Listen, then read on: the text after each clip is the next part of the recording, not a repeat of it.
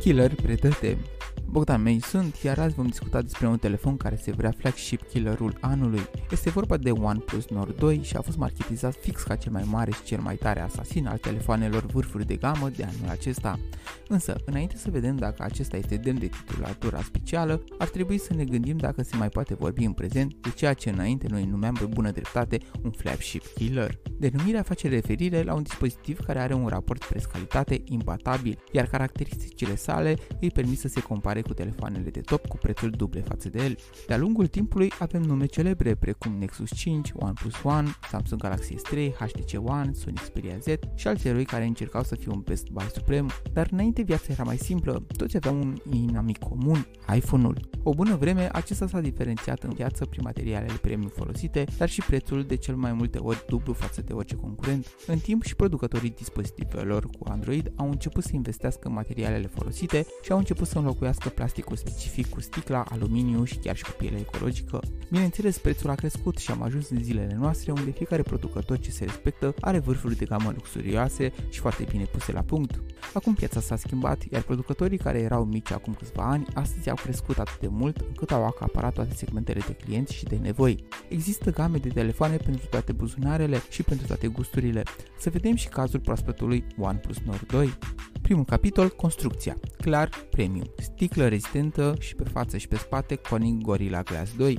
Zona camerei este din aluminiu, la fel ca și badiul. În schimb, nu înțeleg marginile acoperite cu plastic, chiar dacă este unul de bună calitate. Totul disponibil în două culori, un blue haze ușor lucios și un grey sierra mat. Ecranul este un fluid AMOLED cu rezoluția de 2400 pe 1080 de pixeli, cu o rată de refresh de maxim 90 de Hz și ascunde senzorul de amprentă sub el. Din unele teste are și că nu este foarte luminos, așadar pe total un ecran nepretențios care pare că nu va fi așa flămând după consum. Apropo de consum, bateria este de 4500 mAh și ca o surpriză plăcută în pachet veți găsi un încărcător ultra rapid de 60W care o va putea încărca la 100% în aproximativ jumătate de oră. Ca surpriză neplăcută ne este făcută lipsa încărcării wireless. Interfața sistemului de operare Android este una populară fanilor OnePlus Oxygen OS, versiunea cea mai nouă 11.3 o interfață intuitivă și foarte rapidă în răspunsul dat la comenzi. Ultima versiune vine și cu ceva noutăți, Always On Ambient Display, dar și cu o gamă de setări pentru modul Games. Androidul este adus la viață de cel mai puternic procesor a celor de la Mediatek, chipsetul 5G Dimensity 1200, un octa-core a cărui nucleu cel mai rapid atinge 3 GHz, celelalte sunt actate undeva în jurul la 2 GHz și poziționează într-o gamă a celor mai economice procesoare.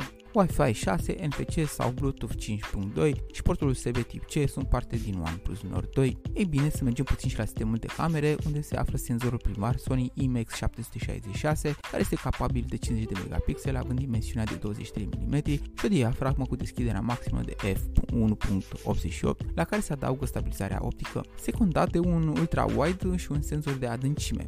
Există și o cameră de selfie de 32 de megapixeli. Pe partea video știe să înregistreze chiar și 4K, dar doar în 30 de cadre pe secundă, suficient atâta timp cât lumina ne permite să prindem toate detaliile necesare filmării. Pentru achiziția lui trebuie să scoateți din buzunare 400 de euro pentru varianta de 6 GB de RAM și 128 memorie de stocare sau 500 de euro pentru varianta cu 8 GB de RAM și 256 memorie de stocare. Telefonul vi l-am prezentat pentru că este o apariție foarte recentă și clar merită avut în vedere pentru o viitoare achiziție din categoria de sa de preț, cât despre aderarea sa la titlul de flagship killer este de departe de a-l obține. Nu are nimic la fel de puternic precum uvurii de gamă. Procesorul este într-adevăr economic, dar la capitolul forță brută rămâne departe de Snapdragon 888, preferatul modelelor de top. La fel și camera principală, ea fiind folosită pe OnePlus 9 Pro, flagship-ul celor de la OnePlus pe post de sensor secundar. Luând în calcul și prețul, verdictul meu este că OnePlus Nord 2 este doar un telefon din gama celor de mijloc, profitând de mult prea saturată a strategiei de marketing, cea a flagship killerilor. Așadar, nu am găsit killerul. Pe curând!